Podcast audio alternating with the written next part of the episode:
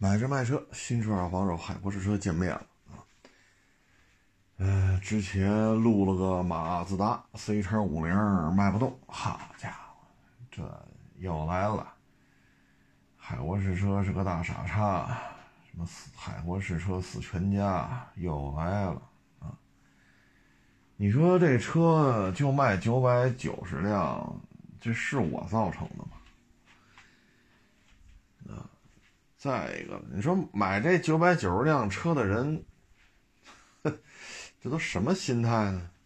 我相信绝大多数马自达的车主啊，还都是受过正常的教育。咱别说博士、硕士啊，就来这么一帮啊，又海沃士车大傻叉，海沃士车死全家，又这个，行，我死全家。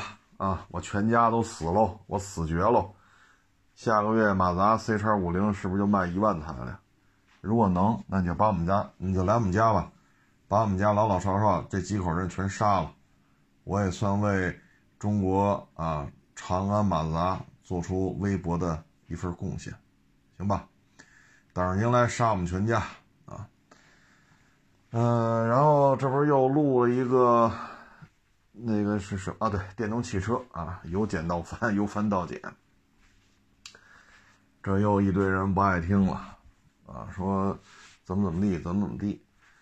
那现在的问题就是，你把汽车所有的功能都集成到这个液晶屏里边啊，或者说你这套车机系统里边，那你这人存在一个问题，就是说，如果说所有操作都集成到液晶屏里边，液晶屏坏了怎么办？说换挡液晶屏，空调液晶屏，啊，调这座椅什么这和那个液晶屏，液晶屏换了怎么办？换了就抓瞎了，啊，那你分开设计，说是换挡，那就是一换挡的一个旋钮也好，一个开关也好，啊，空调是空调的实体按键，啊，你大屏呢，可能就是听听歌，是吧？再一个导航，然后就是三六零啊啊，就这些。那你现在大屏废了怎么办？换挡换不了。虽然说电动汽车没有八 AT，没有双离合啊，但是你总得有个前进和倒退吧？那前进倒退这两个档怎么挂？液晶屏是黑的，或者马赛克，怎么挂这个档？我这电动汽车要开，我要么前进，要么倒退，这两个档我总得挂一个吧。还有一个，你这个液晶屏说手上，比如夏天出汗了，手上不是干的，手上是湿的，怎么办？怎么办？哎，再一个，你说调什么都得看液晶屏，液晶屏一级菜单、二级菜单，一级菜单选分选分类。点进去之后，二级菜单里边是分项，啊，这是风速，这是温度，这是吹屁股、吹脚丫子、吹脑袋，啊，那你这个开车的时候怎么选？你说怎么选？我还开车吗？我盯着大液晶屏，好，一级菜单、二级菜单，二级菜单现在选分项，分项好，温度加多少减多少，风速加多少减多少，然后吹哪儿？这他妈车得撞多少人呢？所以你这东西由繁到简还是由简到繁啊？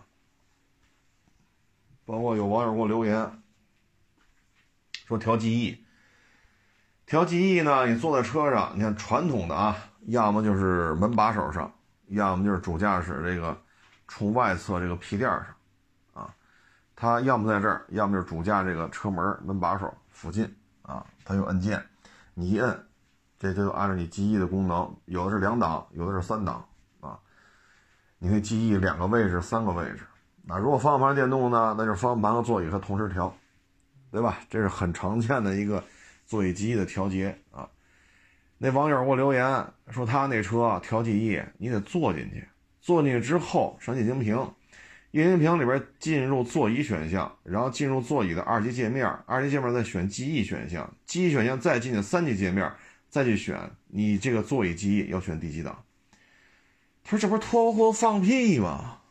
我 操我有这功夫，我坐垫前后、高低、靠背前后就就调完了都。你这不是他妈脱了裤子放屁吗？这么设计，这是座椅记忆吗？这我自己你在座椅边上弄个按钮自己调就完了，哪个省功夫？还有的说了，我有声控啊，声控，好家伙，你没看人家？我不说哪家媒体，咱别给人找麻烦啊，因为后来那个视频下线了，咱别给人家找麻烦。他们在录视的时候，啊，你可这车比较先进，很多功能拿说话就行了。做测试的时候没有问题，车里只有他，然后就是车内架了几个摄像机啊，拍他这操作这个过程，就做一个后来剪片子用了一个素材嘛。后来这车上马路了，车里就三四个人。欢声笑语，你一句，结果突然有人说了一句什么，那车啪，就像他说那话开始工作了。你驾驶员控制不了了，赶紧踩刹车。你的声音控制到底是听谁的？车上永远就一个人吗？车上如果假如说七座车坐七个人，他只听这一个人的，那六个人不许说话，现实吗？七个人都不说话，就就听驾驶员一人。别人说话怎么算？别人说话这语音识别能识别出来吗？他会锁定这人的这种语音的频率吗？这太复杂了吧？他们在试车，就当然测试场就他一人嘛，不存在别人插话。在路上进行城市道路驾驶，就出现过这种险情。怎么解决这问题？怎么解决？再一个，有些人拿着手机啊，他操作那手机也会发出声音啊。比如说，突然点到短视频了，里边有人说话呀。比如打电话，他开的免提，他说话，免提里在说话，电脑一下识别了，怎么办？这车会失控的。咱们是为了抬杠而抬杠啊，还是说车是设身处地的，咱咱去做过路试？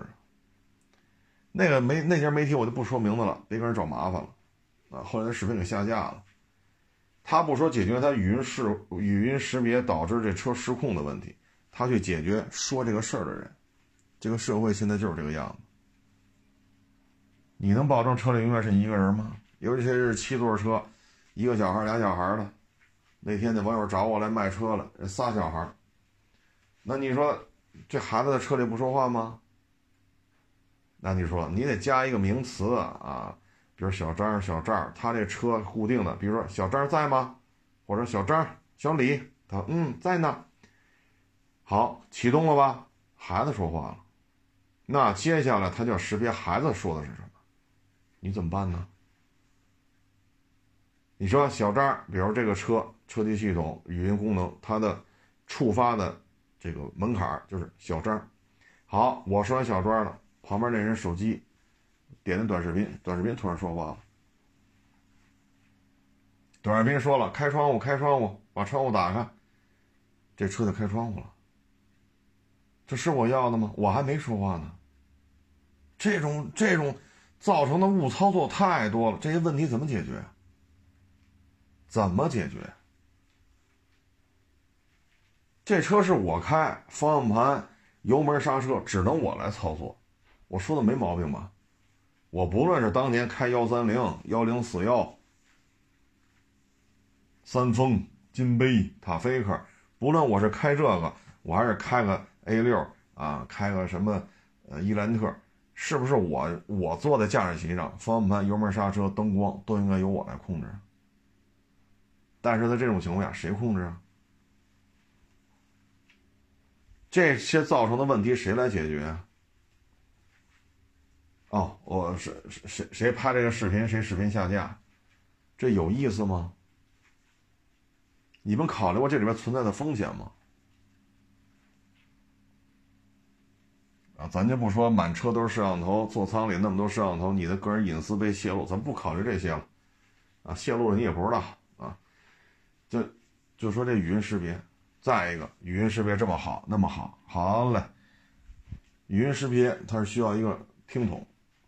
它需要扬声器，扬声器是系统的出声，它直接存储好的这些语音，根据你发出东西进行识别，然后对应放一段它的准备好的这个音频放出来。收声，这要换了怎么办？所有语音功能全废，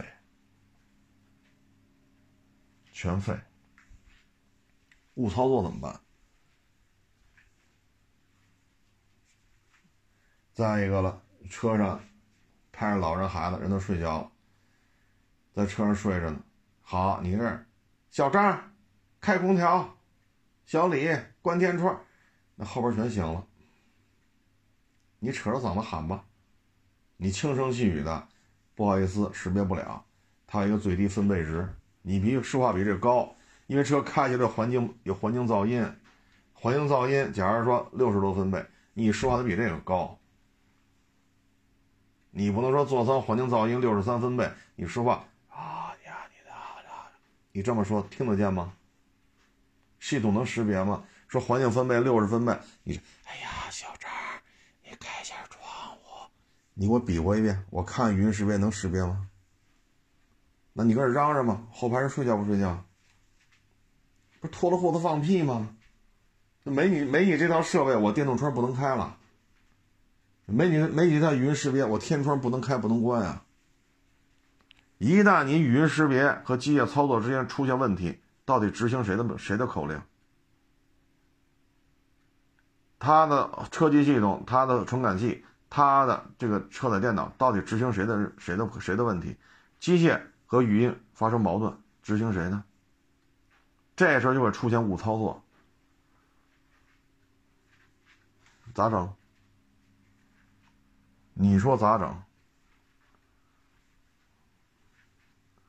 还有那个车，哈一弄中控台那屏咔横着改竖了，一会儿咔竖的转横，你不是无这有用吗？这个我要说无用功吧也不合适。这屏转他妈一半不转怎么办呀？这屏坏了转不了了怎么办呀？永远是横屏，永远是竖屏，或者转一四十五度，转一三十度不动了又怎么办？你弄他妈这玩意儿横了竖了。你除了增加故障点，增加什么呢？你都不信是吧？那你看看威马，现在的这些威马是不是就是废铁废铁坨一块儿？你有什么先进功能？你给我说说，哪个他妈先进功能还能用？车机系车机系统就算是废了所以客观的。要评论一下，就是一帮搞互联网的人搞出这么一台车，这是车，这是车，这不是一个行走的 APP，车里边有人，它也有可能撞着人，它是一台车，它不是一个行走的 APP，它不是一个行走的社交媒体，但是现在这些东西已经被带偏了，已经被带偏了。为什么现在的社会风气会是这样？我们得感谢那些车评人，他们老大就是干媒体出身的，这些一流顶流的车评人又曾经是他的员工，现在从上到下全这么来，老大让说什么就说什么，本身有这层关系，人是熟人，再一个又给了足够多，给的足够多，要面子有面子，要里子有里子，你能不办吗？办吧。老大发话了，全他妈一通吹，所以没有人去关心这车到底重不重，插电混也好，增程式也好，没有人关，没有人去关心这台车上了高速，比如说一百，亏电情况下，它到底油耗和电耗是多少？没有人去关心这些，也没有人关心车为什么这么重，这么重了之后怎么办？这些都没有人去关心了。我们的汽车发展到二三年，我们到底需要的是什么？嗯，无人驾驶啊，那是无人驾驶的事儿，它需要你事先做好这个地图的录入，就所谓的数码地图的录入，需要你专用的汽车、专用的设备去每一条街道、每一个路口啊，都去反复的去扫描。去进行数码记录，啊，这个路口包括，比如说东西南北，十字路口，那你从这边往那边，从那边往这边，从前往后，从后往前，你都得跑啊！白天得跑，晚上得跑啊！各种气候状态，哈，各个方向都得去跑，然后把这地图做的尽可能去完善，然后呢，去识别地下的标线、虚线、实线，包括道路交通的标识啊，包括这岔路口，包括这匝道，它会做数码地图和实景地图。就是车上的探头感知的这个路面的状态，路口杆儿啊、匝道啊、啊水泥护栏啊，它会做匹配啊，来进行一个行驶的判断。这些呢是无人汽车发展所需要的，它有没有用？有。现在我们看到啊，比如说那个压道机，你这个先进行土石方的这种夯实，那大圆滚子后边一车一趟一趟一趟一趟。这个已经开始做无人化了，无人化，包括现在咱们国家还在尝试，比如收庄稼，啊，收割机，甭管是老玉米啊，啊，这个水稻啊，啊，还是什么什么什么呀，啊，已经开始进行这种收割的大型农机具的无人化驾驶，这个已经开始尝试了，但是这个呢，它有。非常明确的一个，呃，路面的限制。你比如说收庄稼，那这块地它肯定是平的，它没有红绿灯，它没有岔路口，对吧？我这有五百亩地，那你就收去吧，把这个地，这个地的几个角的经纬度输进去，那这车不会出这个圈子。然后你编好程序，开过去，往这边拐一弯，拐多少，再开回来，开到这儿。你把经纬度输进去，程序输好，它就这么跑，跑完完，不需要司机了。啊，你可以把这车拉过来啊，这边五百亩，这边五百亩，那这边一辆车，这边一辆，你一人操作就可以了。啊，当然这两台车怎么运来，那就另外一回事了。包括你这修路，啊，这条路反复的夯实这个砂石路面，啊，那这个过程当中，无人化现在已经开始操作了。但这个路面就不复杂，啊，路面不复杂，因为这这个施工路段这条路它来回跑，反复的跑，这不需要有人操作，现在已经可以实现了，啊，已经有实这种实用化的这种状态了。呃，至于说现在马路上咱们买这小汽车，说二十万买一个，三十万买一个，它的这种无人化现在是尝试，它是尝试，啊。但是呢，由于厂家这种宣传，我们看到太多太多的人开着这车就在就在驾驶席上睡觉、看报纸、玩游戏。我们也看到了太多这种状态下车失控、车毁人亡这些事情，我们都发现了，网上都有。它跟这些无人驾驶最大区别是什么？就是路面的复杂性完全不一样。你说你收麦子。五百亩麦子，那这里边没有十字路口，没有超速不超速的，也没有说自行车啪并进来，前面急刹车，然后那咵有这并没有啊？收割机在地里边跑的时候，就刚才说这东西它都不存在啊。包括你夯实路面那大圆滚子，还有那种往下砸的那个像像什么气锤啊，咚咚咚咚咚砸，这个东西挂在车头。那这也是无人驾驶也可以，他拿这个夯锤咚咚咚咚咚砸，然后大圆滚子压，这些都实现无人化。但是这个路况不复杂，可是你真的上下班开，它就有复杂的，有复杂的时候啊。所以这种厂家的宣传，再加上有很多人吧，对于这种数码产品有一种与生俱来的信任感。我们也看到看到了，在国内发生过。开启智能驾驶，当无人驾驶车去去去乘坐，自己在驾驶席上，呃，看看一些什么手机啊，看报纸啊，吃啊喝啊睡觉，最后车出车祸了，这人当场就挂了。我们看到过，那这是他自己的选择，他愿意开启这种所谓的 L 级级别智能驾驶，然后就在那睡觉，就在那玩游戏，就在那看报纸看文件，这是他自己的选择，撞死了是他自己。选择的这种驾驶行为方式的某就是若干种后果之一啊，所以现在这个成熟度还是有一定距离的 有一定距离。像我我所在的城市，某些路段天天有无人车在这跑，也出车祸、追尾、被追尾、撞电线杆子，突然停那儿不动了，啥事儿没有，不动了就不动。那你去解决去吧。这已经实验了得有几年了，现在还出现这种问题，开始突然不动了，为什么不动啊？不知道，现场检查吧。要么咣叽撞前面了。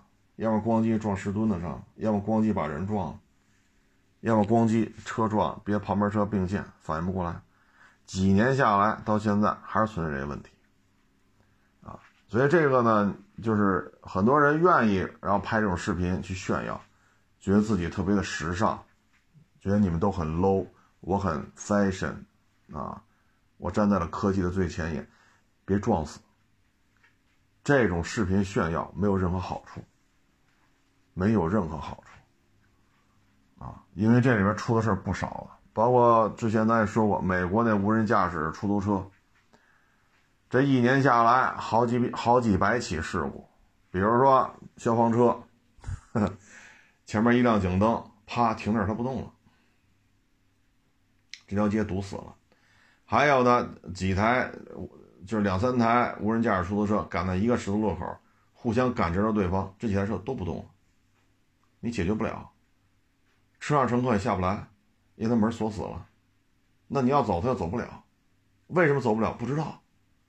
我下车，我不坐行了吗？你下不去。行驶期间车门锁死了，保证你安全。但这时候他不动了，你也下不去。你像美国，你可以查查，这在美国的媒体这种事情报道过。一年下来好几百起这种案例啊。好几百起，包括警察拦路检查，一样查，他不停，直接冲过去。那美国警察那种玩法，你说是清空弹夹还是怎么着？还是怎么处理？所以这种事情啊，就是很多人他觉得这么做很 fashion，很前卫，很时尚，很有范儿，很有面儿，很有派儿。有些人在这种就现在这种级别的智能驾驶当中，命都搭进去了。你上网查查，就咱咱别说洋品牌，咱就说自主品牌，造车新势力的，你上网查查，有些人还是非富即贵呢。你愿意选择相信，那这东西它是不成熟的。这些小视频或多或少的，你能否认它背后没有没有人去呵，然后就这么拍吗？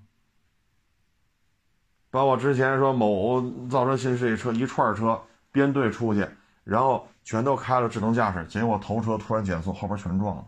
你看看去，这这些事情都发生过。所以智能驾驶现现在这么一个状态，而你语音去控制玻璃升与降，语音去控制屏横过来竖，这他妈跟智能驾驶有什么关系吗？越弄越复杂，越复杂越爱坏，就这么简单，就这么简单。现在的娱乐导向就是什么呀？我需要更多的功能，我需要更多的呵护，我需要更多的关爱，只字不提，功能越多，毛病越多。然后反过来用各种的语言去质疑那些质量好的车，土老帽，土掉渣了，啥也没有，所以它不坏，它应该被抛弃、被唾弃。你看现在，这是一整套宣传文案当中的不同的表现形式。从方方面面给你的意识形态进行调整，让你觉得这个就叫高科技，那个不爱坏的，就是土包子才开的车，就给你宣传这些。然后就有人中了招了，就喜欢了，开个了 L I L 几，然后呱唧撞死了，或者说人没死，出了大的车祸。哎，所以我一直很庆幸啊，很庆幸我们造车新势力的文宣团队、网宣团队，你们的文案、你们的策划、你们的执行。你们去找这些大的意见领袖，没有去做对国家、对民族有负面的这种运作，你们只是在吹你们的车而已，所以很庆幸。哎，反正各位呢，就是你得想清楚，车简单一点，不要弄得这么复杂，复杂的都过了。说记忆，我要先坐在座椅上，开开液晶屏，一级菜单选择座椅，点进去；二级菜单选择记忆，再点进去选座椅，这个座椅一级记忆，二级二号记忆，三号记忆。那你要是按传统油车，一摁门把手的按钮，一二或者一二三，或者屁垫左边这一二一二三，你选，啪一摁就完了，滋几秒钟调好了，上去坐就完。这可好，这要是座椅调节幅度差的特别多，你坐不进去怎么办呢？比如说家庭成员一个一米八，一个一米六，你说这座椅它能是差一点的事儿吗？你都坐不进去，怎么弄液晶屏？你说这东西它叫高科技吗？这应该说完全是外行，外行在设计这个汽车，外行在设计这个汽车，但是请了一帮内行在这给你吹，这就是现状，啊，所以在这矫情，语音识别，液晶屏坏了有语音识别，您这脑子里是怎么想的？这你妈液晶屏都坏了，然后语音识别再开这车？语音识别就不坏是吗？语音识别就不会误操作是吗？刚才说了那么多，那家媒体拍完了视频就被下架了。我也不说什么车，我怕接到律师函。我也不说这媒体的名字，我也不想给人找麻烦。现在就是这个样子。今天网友还跟我说呢，谁谁谁，您那个，哎，我还不好意思说，也算是认识啊，也算是认识，也都有微信，我。就人家俩人一去，出场费三十万，甭管什么车，人一去三十万俩人。那个一去，只要出现在车前面，不用开，嘚啵两句，也差不多这数，啊，二十万。所以不懂造汽车的人在造汽车，然后雇了一帮懂车的人在这吹，特别是这几个一线的，现在威马这事儿就翻车了。就有人杠上了。现在这波人，要么就是说点片儿话回应一下，要么就是死猪不怕开水烫。反正大爷身价过亿，反正大爷好几千万粉丝，你们他妈是穷逼，割的就是你们韭菜。大爷还有这功夫还得炫富呢。我管你韭菜哀嚎遍野，尸横遍野，痛苦呻吟，跟我没关系。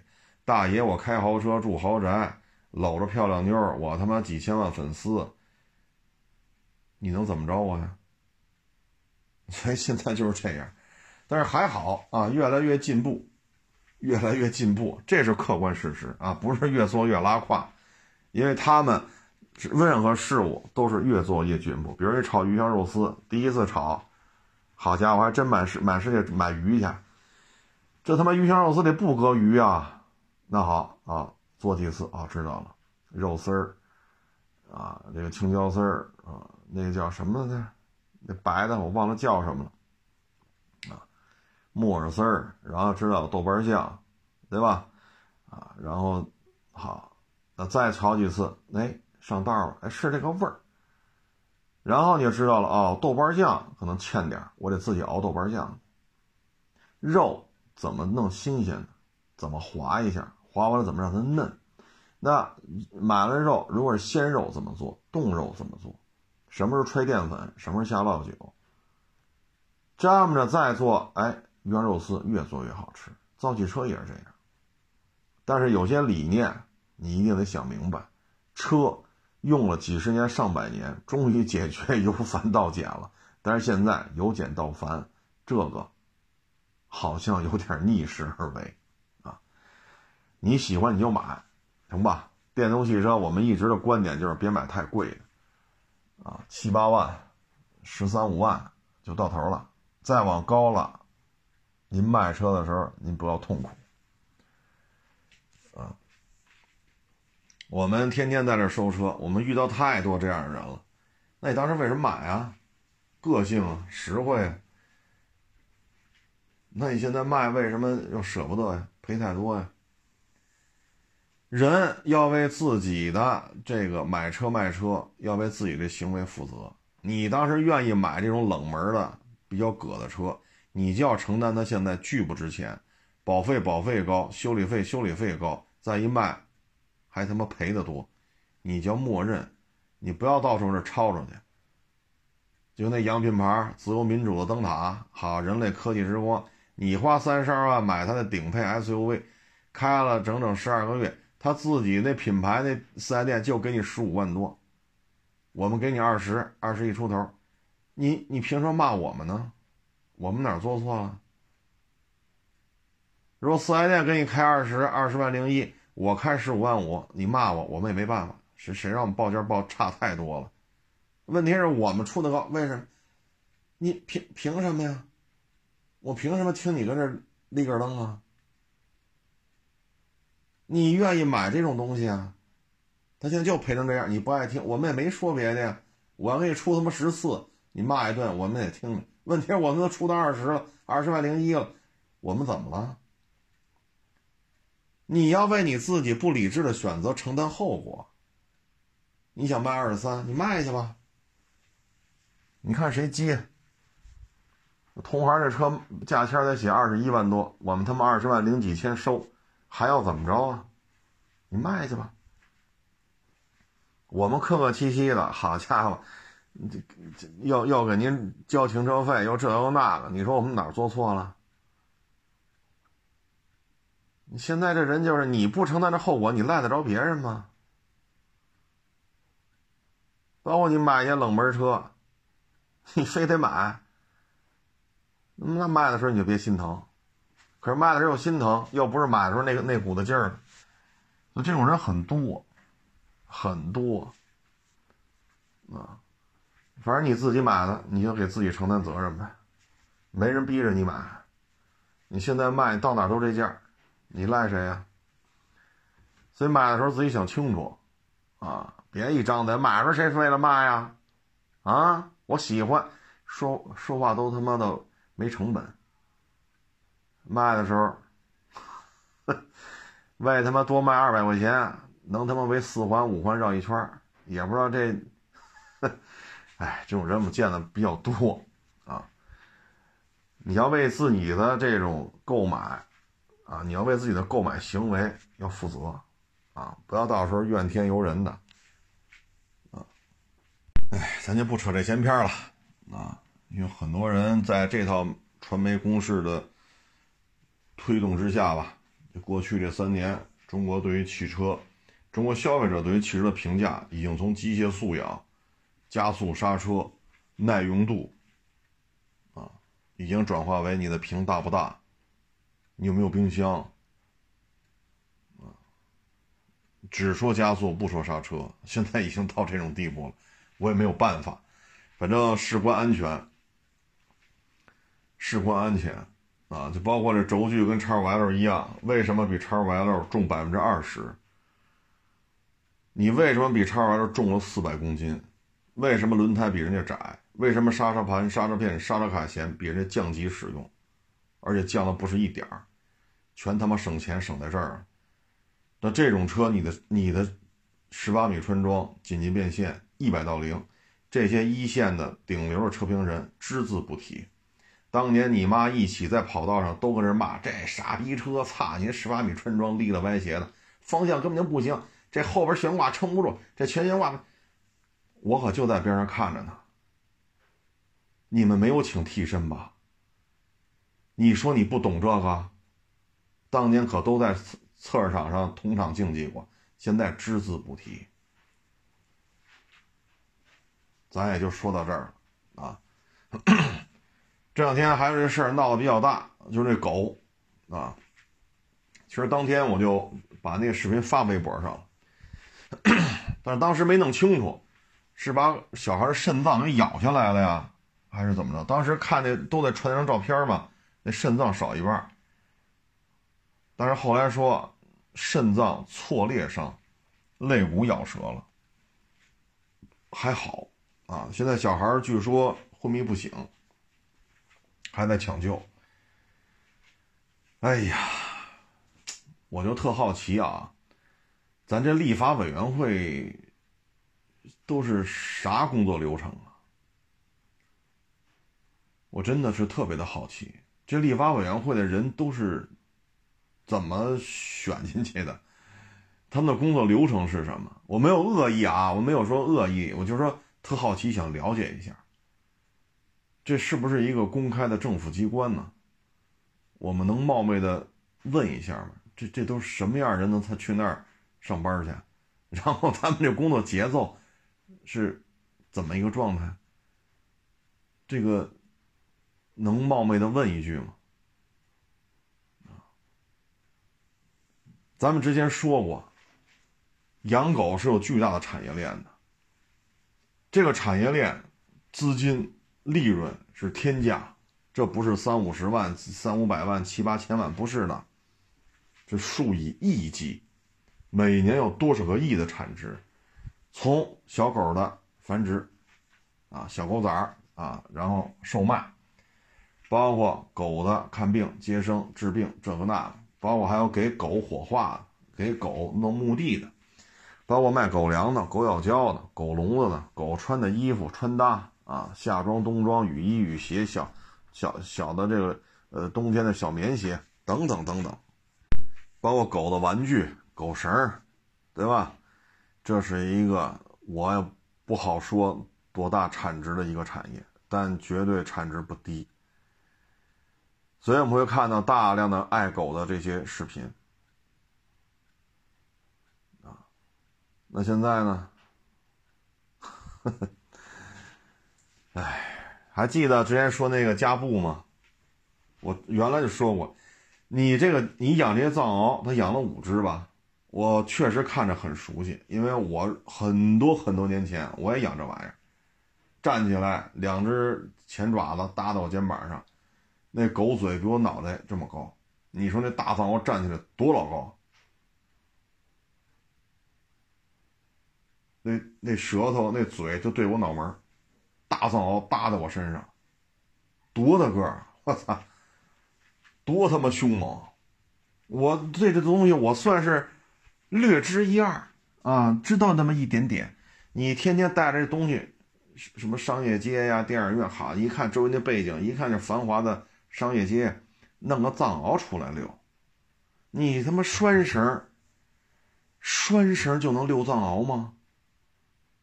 恕我冒昧啊！我的认知当中，反正最起码在北京，你拴着绳遛一藏獒，就以城六区，你试试。你他妈敢遛，一会儿警察就来，谁让你养这东西的？你别说办狗证了，这你根本就不让你养这种东西。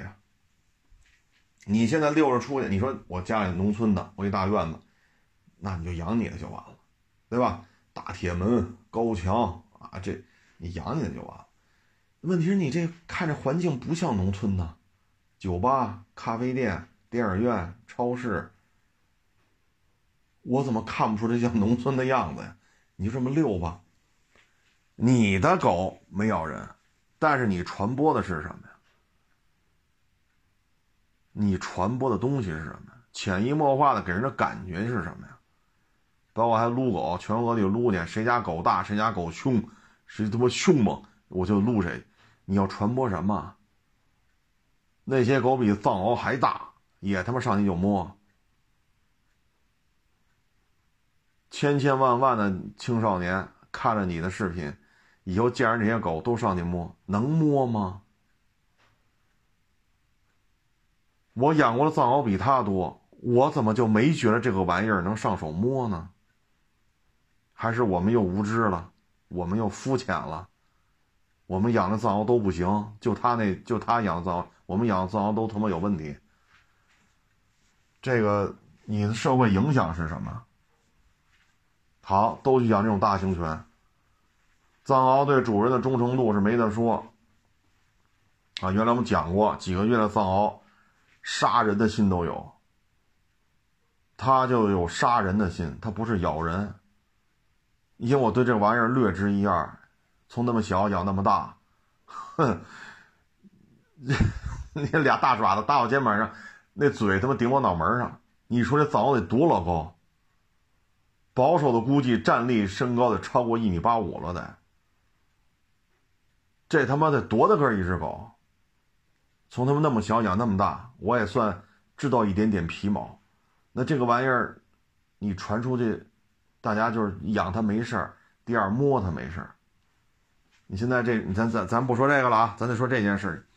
这他妈这事儿都上了热搜了，都上了中央台了，警察还找不着这狗主人呢。然后警察最后通过这那，终于找着他了，因为事儿闹太大了，上了热搜了，上了中央台了，你抓不着狗主人，这狗这么干净，梳理这么干净，这不是流浪狗。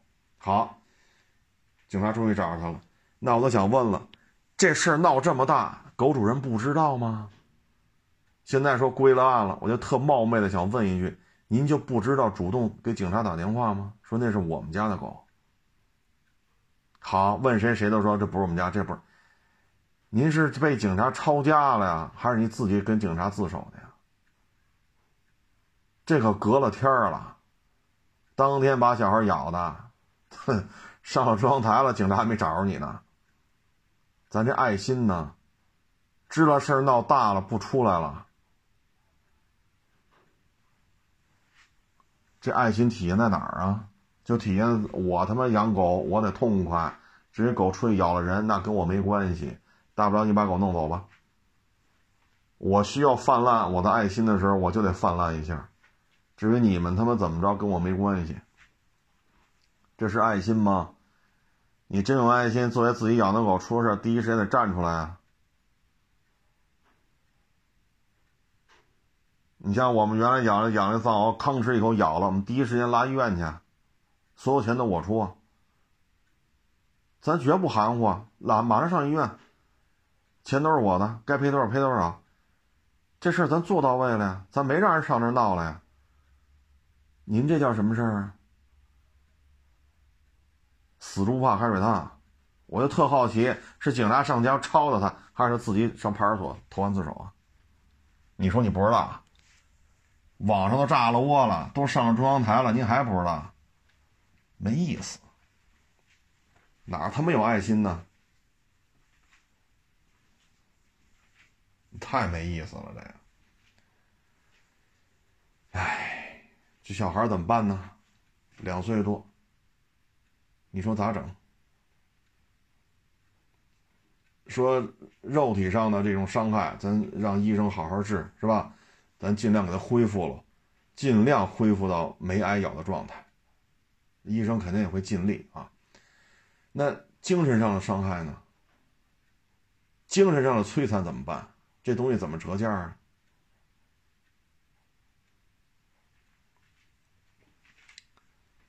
所以这事儿，这这现在的问题就是，立法委员会到底是怎么一个工作流程？什么样的事情才能进入他们立法研究的这种这种范畴？我很冒昧的就想了解一下啊，咱没有恶意啊。那现在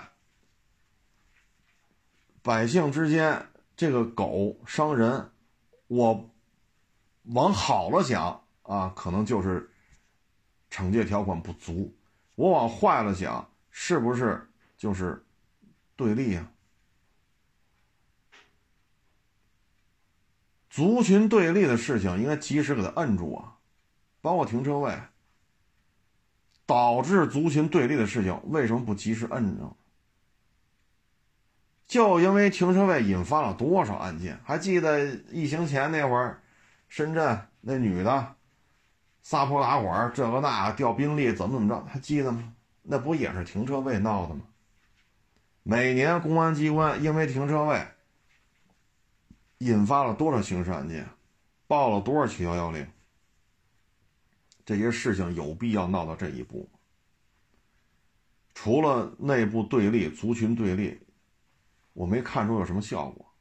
它的效果就是族群对立，养狗的跟不养狗的，占停车位的和不让占停车位的，就这点事儿，什么时候能够出专门针对这些行为的法律？你说派出所忙，那必须忙。全国各地派出所这都一样，熬夜，二十四小时回不了家。你以为回不了家跟人睡大觉呢？你去派出所晚上你看看去，那报警电话几分钟一个，几分钟一个。尤其是夏天，六七八九都大排档，都冰镇啤酒加羊肉串那一晚上大派出所一晚上接一一百多起，就报幺幺零报警接一百多起。你从晚上八点到第二天早上八点，一共他妈十二个小时，一百多起，你还想睡觉？睡什么睡？睡什么睡？那这些当中有多少是跟是车位导致的，又有多少是狗导致的？我们现在就是是就就很很有意思。狗导致的恶性案件越来越多，像今年年初还是去年，河北好像是好像是邢台啊，狗跑出来了，把老太太给吃了，老伴儿不干了，进去打那狗，结果被那狗咬了一百多处伤口，这事儿闹大了，周围人过来把狗给弄走了，那这事儿后来怎么处理的呀？狗主人要承担什么责任啊？没有见到报道。这次又闹大了，都上了热搜，上了中央台了，等着看吧，什么结果呀？狗咬人，把人咬死，甚至把人吃的就剩一半了，这种事情，这个不是没发生过呀？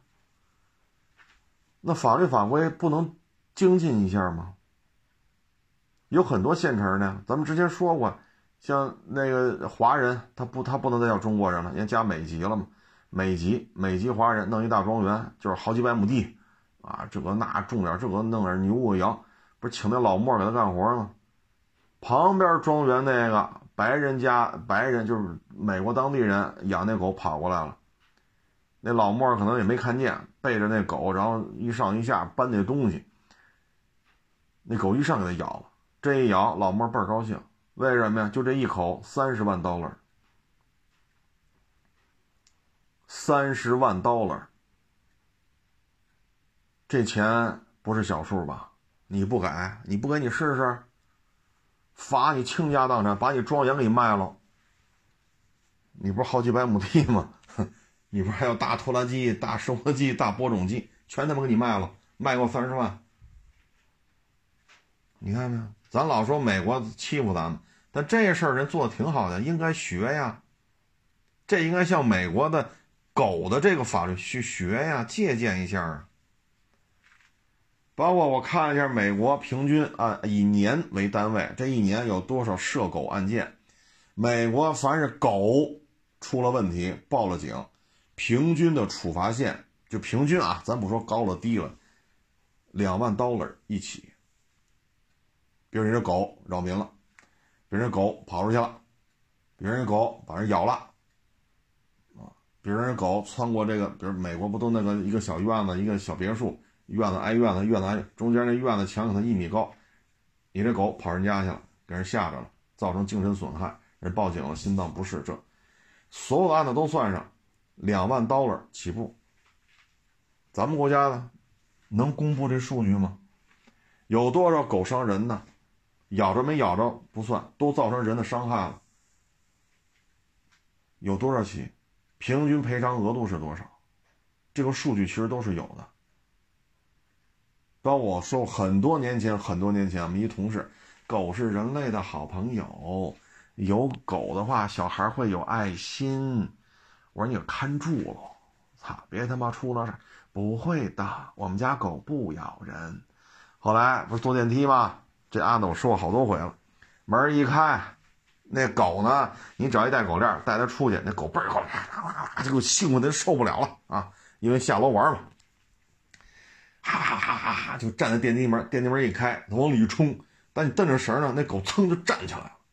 里边一老大爷一抬头，正要往外走，一看是一狗，哈哈哈哈哈哈，大舌头，哒哒哒哒哒，站起来了呀，因为脖子绳勒的嘛，那老大爷。嗷的一声躺地下了，掏钱吧，叫救护车吧，拉医院去吧，看人家去吧，别废话，狗赶紧处理了吧。咬了吗？没咬啊，监控拍着呢，电梯里、电梯外邻居都证明你们家狗没咬这老头。你敢说我没咬着我就不管吗？借你八个胆你也不敢。赶紧叫救护车，全部费用都我出啊，不不是我，是我们那。同事全部费用都他出，然后又上人家看着赔礼道歉，给赔偿这个那，还不错，那老人救过来了，没死在电梯里头。再他妈也不提，狗是人类好朋友，我们家狗不咬人，确实没咬啊。我我都替他作证，他家狗没咬人，我都可以替他作证。惹多大娄子？这些事儿到底发生了多少起？每一起平均赔偿金额是多少？我们这一点应该向老美对于狗这个事儿去学习。咱也说过德国的，说在德国，好家伙，吭哧一口，狗把你咬了，哎呦喂，你可发了财了。是五年是六年来着？得那咬你的那个狗的主人得给你租最低标准的房子，得给你付最低生活费，是千八百欧吧，反正一个月。然后持续是五年是六年我忘了。然后这期间打狂犬疫苗啊，这个治病的费用还得算他的，他再持续养你五到六年，你发大财了。然后呢，在德国移民，就你持续多少年。有固定居住场所，有固定收入，你还可以申请德国国籍。嘿，您这全够了。有场所呀，虽然不是我出的资金，我有收入啊，虽然我没上班，是他按月给我的，这两条都符合呀。按理说就咬一口也不会落什么残疾。这期间你再去打份工，两份收入啊，这边挣一两千欧，这边给你个千八百欧，你这小日子过得不错，因为房租也不用你出，都他妈那狗主人出，发了。然后一申请德国国籍，基本上都能过，多好！这应该是应该学习呀。你现在有什么动静吗？